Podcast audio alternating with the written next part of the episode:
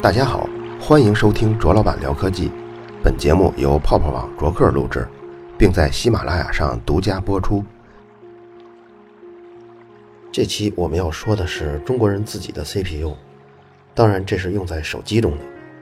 很多听众都猜到了，可能要说的就是华为的海思、麒麟。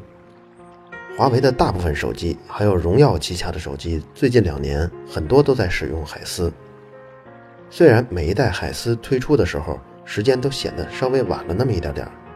也就是说，最新一代海思 C P U 手机的性能其实是可以轻松干掉上一代顶级手机处理器的，但是就差了那么一到两个月，对手出了新的产品，可华为的下一代 C P U 还要再等。这种情况在今年有了九十度的大转弯，主要就是因为高通骁龙八一零发热导致的性能下降。咱们在上个月专门用了一期节目聊了一下八一零的发热，大家应该还有印象。这个处理器呢，在冰箱里跑分最高可以在安兔兔里拿到五万六千分，但是如果在室温下跑呢，一遍比一遍的分数低。这是因为发热触发了温度保护机制，于是呢，这频率就蹭蹭蹭的往下降。八月十一号的时候，有一个手机品牌新的叫 Z U K Z U K， 你看这名字有点像我自己的手机品牌哈，卓克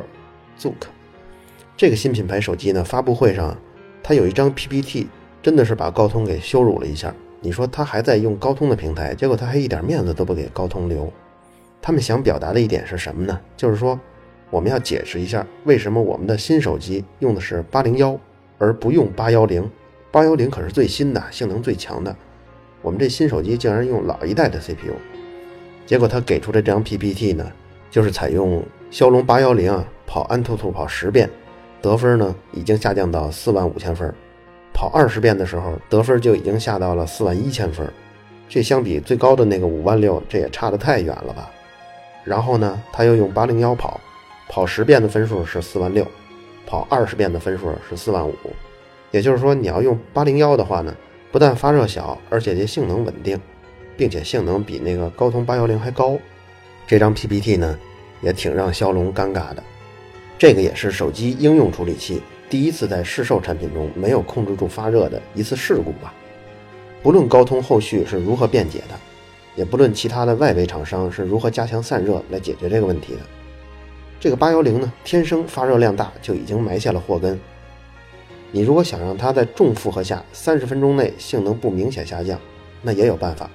要不呢，你就一直放在冰箱里玩；要不呢，你就给它配足了散热设备，比如说加个风扇，或者把这手机的厚度做到三厘米，你就可以多加散热片了。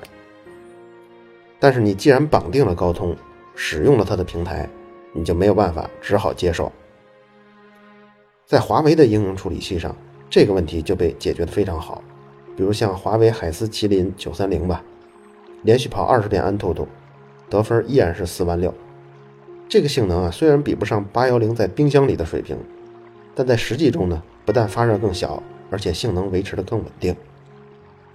对于很多不热衷游戏的这种手机用户啊，海思在非图形运算中的性能优势更明显。比如像我吧，到现在为止手机中都没有一款游戏，所以我更希望把花在手机上的钱更多的体现在办公性能啊，比如说打开网页很顺呐、啊，打开这些上千张的图片非常的快呀、啊，啊，做任何操作的时候都没有延迟啊。我更希望把钱花在这些刀刃上，而不希望买一个图形性能非常强的一款 C P U， 结果我根本不玩游戏。那么麒麟九三零这个性能是怎么实现的呢？说来啊，你可能会小吃一惊。它的 C P U 是一共八个核心，四个是 A五十三 低频的，在计算量比较低的时候工作。还有四个是 A五十三 加强版，在计算量比较高的时候工作。这和大部分 A R M 的这种大小核心的高端处理器是不同的。A R M 的大小核心的这种构架都是四个 A五十三 加上四个 A五十七 的配置。典型的呢就是八一零，但是它发热实在太大了。A R M 对 A五十三 频率的建议值是多少呢？ 一点二 G。 比如高通骁龙四一零它就是这么高的。联发科呢比较夸张，它经过优化能把这个频率优化到 一点七 G， 而华为麒麟九三零通过优化以后把这个频率提升到 二点二 G 赫兹。这可不是各位玩家跟超频爱好者想象的那种，比如说给它加压，呃，倍频调一调，然后增强散热就可以达到的。华为的增强版 A 五十三 是通过了三百多项优化，这个优化的门槛连联发科的专家们都做不到。关于提升频率、降低功耗，这个要做的工作啊，一是很深入，而且特别专业。咱们可以举一个例子，比如说工程师要想法在不同的电源域的物理布局和时序上做优化，比如像布线上啊、C T S 上啊，各阶段为每个电压域中的核心可以自动加载相应的条件呀、啊，还有时序库啊，做这种优化。这样优化完了以后，就能显著的降低漏电流，降低功耗。你看我说完了以后呢，大家也听不懂，要解释起来呢，也需要相当多的专业背景的知识，所以呢，也就说这么多吧。再说个好懂的。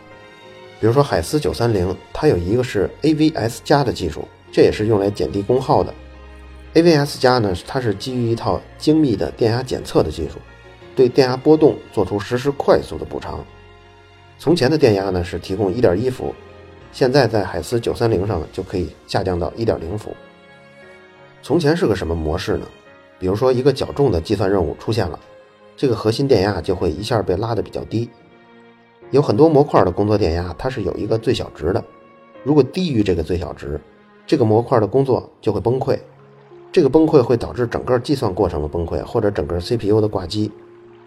所以从前呢，为了保证最低的电压也要高于那个最小电压，供电的电压要稍微多留出那么一点余量来。这个 A V S 加的技术采用了以后呢，他们就有一个判断机制，就是能对将要到来的这些计算任务有一个预判，而且对电压有一个快速实时的监控，所以这个电压就不用留出那么多的余量。不用留出那么多余量呢，就等于减少了漏电流造成的发热。还有多核 C P U 在工作的时候啊，它会有一个任务在各核心分配的这么一个过程。在海思麒麟九三零上，调配 C P U 核心数的延迟平均只有 零点零四 毫秒，而对手产品在做这项工作的时候，延迟就能达到几毫秒。这项优化也大幅的提升了增强版 A 五十三 的性能。在应用处理器上啊，华为的改进版 A 五十三， 它的表现有一点像 二百五十 C C 的摩托车，它的车架不变，而换上了一套 四百 C C 的发动机，而且呢还巨省油。很多媒体在评测中 P 七 啊 Mate 七 啊，它们的续航都是名列前茅的。手机续航的测试啊，有这么几个网站可以推荐大家，他们在评测标准的统一啊，还有评测手法的专业上水平都不错。一个是国外的 Ananda Tech， 还有国内王自如的评测，他们也是有一个列表的，大家可以参考。不知道爱玩手机的听众关注过这个事情没有？这事儿是今年春节以后发生的。高通呢被发改委罚款六十一亿人民币，而且高通在罚单开出之后几天就把这罚款全额上交到中央财政指定的账户了。你就说这个高通有多有钱吧。而且奇怪的是，高通在宣布接受这款处罚之后啊，当天美国的股价竟然还涨了 百分之四点七， 还涨不少，你说真是奇葩了。当时啊，圈内对这个事儿的解读就是，你看罚都罚完了，你还想怎么样啊？垄断案这事儿啊，就算是接过去了，所以仍然看好高通之后的发展。咱们来数数国内有多少家手机品牌在依赖高通，小米、摩托罗拉、中兴、O P P O、 乐视、 Vivo、 Nubia、 锤子、酷派，还有你几乎不太关注的像天宇啊、海信啊，真是不少吧。其实国外的情况也差不多是这样，所以你就知道高通对市场份额有多大的覆盖了。但是呢，这里有两个例外，华为跟联想。联想啊是反反复复的要尝试跟英特尔合作，华为呢除了是低端机有几款使用的是 M T K 的方案，其他几乎全部使用了自家的海思处理器。在大家都看好高通的时候，高通今年上半年的财报突然出现了悬崖式的跌落。你说这是为什么呢？产品的稳定性降低也许是高通今年大幅下降的一个重要因素，就是咱们刚才说的八一零的发热。另一个应该跟发改委对他们六十一亿人民币处罚的后续影响有关。当时在处罚高通的时候，高通手握着几百亿美元的现金呢，所以这六十一亿人民币的处罚对他们并不是伤筋动骨。除了发改委以外，高通在欧洲也受到了垄断的调查跟处罚，导致他们不能再变本加厉的收高额的专利费。这个高额的利润跟垄断体现在哪儿呢？比如咱们举个例子，你要是想创立一个手机品牌，并且你要用高通的平台，你先呢要交二百万美元的研发的授权费，这算是入场费。而且你别以为交了这二百万美元以后就完事儿了，你接下来还得购买高通的开发平台。比如说你要用高通骁龙八零幺吧，好，你这套研发平台先交五十二万美元，买到这套开发平台以后呢，你就顺利的研发出一款不错的手机了。但你这手机要开始卖了以后，你依然要给高通交钱。怎么收费呢？是按每台手机的出厂价按百分比交纳专利费。这个专利费主要的大头啊，就是 三 G 跟 四 G 网络的通讯专利费。比如说很多人都希望买一款支持联通、电信、移动这三家的所有的网络， 三 G 啊 四 G 啊都支持。那么你这个手机的基带芯片就需要支持最基础的 G S M、T D S C D M A、W C D M A、F D D、T D D， 就同时支持这五种工作模式。这专利费呢怎么收？就按 C D M A 的 百分之五， F D D 的 百分之三点五 这么收，一共加起来就 百分之八点五 了。你可能注意到出厂价这个词儿了，那你说我就为了避免交这种高额的专利费，我就故意把出厂价报特低呀、啊。比如说小米 Note 顶配版市场价是二千九百九十九，出厂价呢是两千五百，那如果按 百分之八点五 收，那你就得每卖一台手机就要给高通交二百一十二块钱的税。但是你给高通报的时候报出厂价报特低，说我这一千块钱。不过你也别以为高通吃这套，他们还有完善的机制来核查，如果他们发现你故意低报了出厂价，他们还会按照合同来要求索赔的。被高通拿走的呢，不只是钱，还有专利的授权，这就是所谓的反向授权。这什么意思呢？就是说你如果使用了高通平台研发了手机，那高通授权你这些通讯专利了，同时呢你也要把这款手机上自己开发的专利免费授权给高通，并且你不能以这些专利向高通的任何客户要求收取专利费了。所以和高通合作的所有手机品牌之间都不必为专利打官司，因为大家都统一的把大笔的专利费跟一些自己的专利统一上交给高通了。这种方式啊，对一些新品牌来说还是有好处的。我说的新品牌呢，不光是指像 Z U K 这种牌子，甚至包括小米，他们也算是新品牌。虽然他们手机出货量很大，但是到现在为止，在国家专利局一共查到了两千七百多个专利，而且这里头还包括很多穿戴设备啊、净化器啊、净水器啊、移动电源之类的专利。在手机上呢就更少了，但华为在手机上的专利一共是八万多个。咱们可以再对比一下 四 G 标准上的专利，华为是六百零三项，作为业界老大的高通呢是六百五十项。通信标准上的专利啊，是做手机的厂商无论如何也绕不过去的内容。有些专利呢是你可以绕过去的，比如像屏幕点亮的方式啊、滑动解锁的方式啊、图标的设计啊，这些你可以通过自己招聘研发设计，然后使用不同的方式来实现，这样就绕开了。这些呢也是小米等厂商提交专利的主要内容。但通信标准上你要想绕开，那就得自己研发，这个难度就有点高了。比如说咱们玩家都听说过 NVIDIA 这个从显卡芯片起家的半导体企业，他们其实从五年前就对移动芯片市场就垂涎欲滴，而且已经设计出性能功耗比很不错的应用处理器。比如去年的 Tegra K 一， 那性能就秒杀当时的苹果 A 七。 今年他们推出的 Tegra X E 又把苹果的A 八 X 处理器也秒掉了。你说这个性能做这么好，但是大家谁用过使用 NVIDIA 处理器的手机吗？很少吧。这就是因为 NVIDIA 没有基带芯片和与之相关的专利，他们要做的是手机，而不是掌上游戏机，所以通讯功能是绕不过去的。单独购买基带芯片就增加了成本，而且他们也要交一笔昂贵的授权费用，采用 NVIDIA 的手机的价格就会很贵。NVIDIA 也不是不知道这个问题，那当然知道了，但是他们要想在三到五年之内把通讯协议上的专利搞出来，那简直就是天方夜谭了。而且他们之前的业务根本就没有通讯技术跟人才上的储备，别小看 NVIDIA， 他们也是全球半导体行业排名第十五的企业。你像大名鼎鼎的 A M D， 他们才十七名。排名更牛逼的，比如像德州仪器，那可是二零一一年全球排名第三的半导体企业。在德州仪器上面的就是谁啊？也就是三星跟英特尔这种巨头了。但即便像德州仪器，也因为基带芯片上的研发滞后，最终在今年完全放弃了基带的部门，就出售掉了。想当年，三星的很多手机都在使用德州仪器的整合方案，也就是说，应用处理器加基带处理器这么一个整套的系统。真正能搞定基带芯片跟相关的专利标准的企业，世界上就这么几家：高通、博通、华为、联发科、英特尔、中兴这几家。而华为在这其中呢，不仅是做到了我有，而且还是跟高通不相上下的。业内甚至有说法，就认为华为比高通还要领先半年。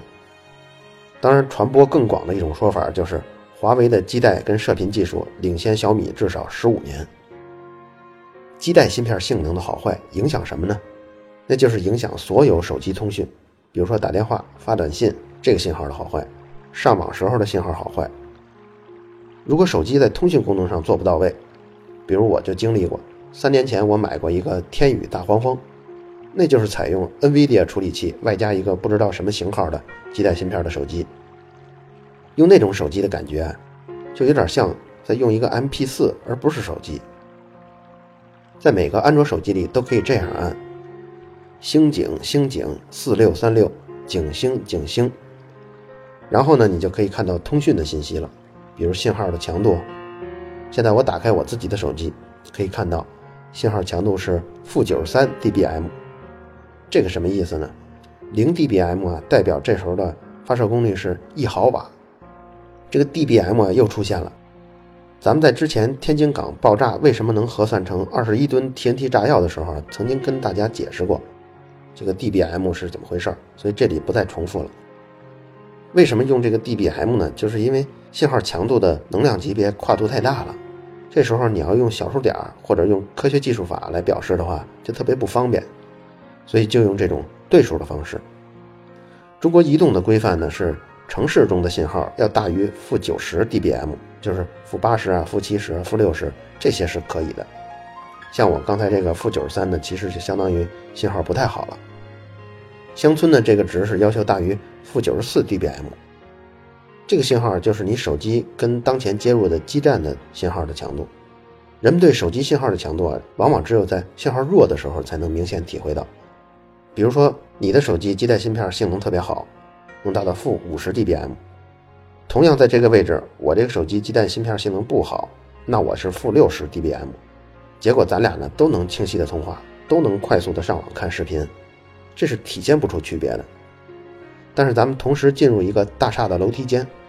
你的基带芯片性能好，负 九十五 dBm， 这时候你可以顺利的通话呀、上网、刷朋友圈啊，这些都可以。但是我的呢，基带芯片性能不好，比你低十，所以我是负 一百零五 dBm。 到我这个等级，那就干脆什么都干不了了，直接就显示无信号。所以别小看这几 dBm， 因为这个是对数，所以往往几 dBm 的差距就相当于信号强度差着几倍或者十几倍了。华为手机从 P 七 开始就已经显示出信号好的特性了。比如说我家是新小区，之前没有住那么多人，所以基站天线装的就特别少，当时 四 G 信号非常弱，经常就退回到 两 G。 但是我把这个 四 G 的 SIM 卡放在华为 P 七 中，我在同样的位置上，手机就一直保持一格的 四 G 信号。为了验证啊，我还找过 Mate 七，也试过，同样也是这个结果。当然了，咱们这个测试并不是很严谨的，只是一个参考。对于手机信号的强弱呢，可以分成两部分，第一个是发射能力，还有一个是接收能力。发射能力是这样的，不同手机发出到基站的无线信号其实啊是一样的，都遵循一个统一的协议，以便呢这个基站采用一致的模式去接收。手机的发射功率越大，基站接到的信号呢就越清晰，这个专业词呢就叫信噪比就越大，这样就有利于信息的还原。但是如果所有手机都增加发射功率，那就会造成一种情况，就是所有手机的高功率信号就汇集到一起，形成了一种更大的噪音，所以这时候信噪比反而就没有增加。举个例子呢，就是比如大家都在房间里小声的聊天，对方呢都可以听到，结果你为了让对方听见呢，你扯着脖子喊，然后所有人都扯着脖子喊，这时候面对面的两个人反而听不清对方的声音了。所以手机的发射功率控制也是遵循这样的规则，手机先以最大功率跟基站沟通一下，基站根据接收到的这个信号的强弱，给手机返回一个降低功率的指令，手机接到这个指令以后，降低一根功率再发射过去，基站根据这个功率强度再给手机发射一个返回指令，这个返回指令依然是告诉它降低功率，这样循环几十到上百次，基站就能摸清这个手机能够听清它信号的最低的信号强度。之后呢，手机就以这个最低的这个信号跟基站进行通讯。这个听起来挺繁琐的吧，但其实这个过程大约不到一秒钟就可以完成。由此啊，也能看出来，手机的发射功率啊是自己说了不算的，而是基站说了算。一般人在使用手机的时候啊，离基站的距离都比较远，那么手机的射频天线设计就需要一些技巧，最终呢能形成一种信号在空中不同位置会有不同功率的分布，比如离基站较近的位置功率强，离头部较近的位置功率低，这种就是信号的波瓣样式的设计。这种设计必须要有上千万的实验室跟资深的专家团队才能完成。对于接收能力呢，基站啊是一视同仁的，不同手机在相同位置接收到的基站的信号功率是一致的，不同手机接收的表现是天差地别的，这就源于手机的射频天线的设计了。华为的 四 G 手机集成的叫 M I M O 的技术，这种技术使手机对微弱信号的接收能力提高了一倍，听起来好像是很强的优势。不过暂时呢，咱们还没有看到媒体的这方面的测试，当然这种测试的门槛也非常高了，你至少要有个微波暗室吧。而且就算自己没有设备，你假如去计量院做这么一整套的测试，也得花个几万块钱。不知道王自如如果把他们的评测做到极致，会不会有这样的实验设计。刚刚介绍了发射跟接收，也正好可以提一句手机的辐射。尽管手机辐射到现在为止仍然没有可靠的证据说明对健康有什么危害，但有些人还是特别担心小区里建基站。就像我刚才说的，假如手机用低一级的功耗发射过去以后，基站不能听清，那么基站就会发指令让手机增加发射功率。基站离你啊，尽管是在小区里，但是离你还是非常远的，这个信号到了你身边以后，功率早就衰减到可以忽略的地步了，但离你最近的手机却在不断的增加发射功率。当然我还是要强调啊，你要是如果害怕手机辐射，那最靠谱的方法就是先避免阳光照射，因为那个比手机辐射强度要高好几百倍。你说那不信，或者说那是两种不同的辐射，那我告诉你们，它们首先都是电磁波。到现在为止，科学家观察到的手机对人体的辐射仍然只有一个加热的影响，还没有其他科学证据表明手机辐射对人体有其他的效果。你看，跑题又跑到手机辐射上了，咱们再说回来，和通信性能相关的还有一些特征，比如 四 G 网络的存留率啊，这个在中国移动两年前铺设 四 G 网络的时候是玩家非常关注的一个指标，因为那时候大家都希望能够上更快的 四 G 网，但有时候因为信号不好，不能维持停留在 四 G 的网络中，有时因为信号弱啊，就掉到 三 G 网了。另一个比较明显的影响呢，就是手机信号如果频繁的在二三四 G 网络切换中啊，基带芯片的工作状态也是一直比较活跃的，体现在使用中呢就是比较耗电了。如果基带芯片性能比较好，那在四 G 网络中的存留率就比较大。还有一个就是在快速移动中的连接质量，咱们的手机是通过蜂窝网络和基站相连的，当你经过蜂窝网络的边界的时候，这时候手机要重新跟另外一个基站建立连接。比如在普通的运动中啊，走路啊，跑步啊，乃至开车，这些影响都不太大，你从一个基站切换到下一个基站怎么也需要几十秒，或者是几分钟，甚至几个小时。但如果你要坐高铁的话，那就完全不同了，在实际测试中，离基站五百到六百米，信号强度就会跌落到负一百 dBm 以下了。高铁的时速呢是三百多公里，就接近九十米每秒的速度。以这种速度从一个基站到下一个基站往往只需要八到十秒钟，所以这切换是非常频繁的。你这个手机的基带芯片如果性能不强，简单一个握手的过程就需要好几秒钟才能成功，那等到终于建立起来连接，结果再过四五秒钟你又要切换到下一个基站了，那这种手机在高铁中用起来那简直是受罪了。影响连接跟通信质量不光因为切换的频繁，还有一个是信号的多普勒效应。这个多普勒效应在咱们太阳的故事系列介绍过，你如果是朝着信号源的方向运动，你接收到的信号频率就会升高，你要是远离信号源方向运动的，你接收到的信号频率就会降低。运动的越快，对频率的影响就越大。四 G 信号是这样的，中国移动啊有三个频段，一千八百八十兆赫兹到一千九百兆赫兹，两千三百二十到两千三百七十，两千五百七十五到两千六百三十五兆赫兹，这三个频段加一起呢一共是一百三十兆赫兹。在一个蜂窝网络中，所有的通信应用都会集中在这个频带上，而对于一个使用 四 G 网络上网的人来说啊，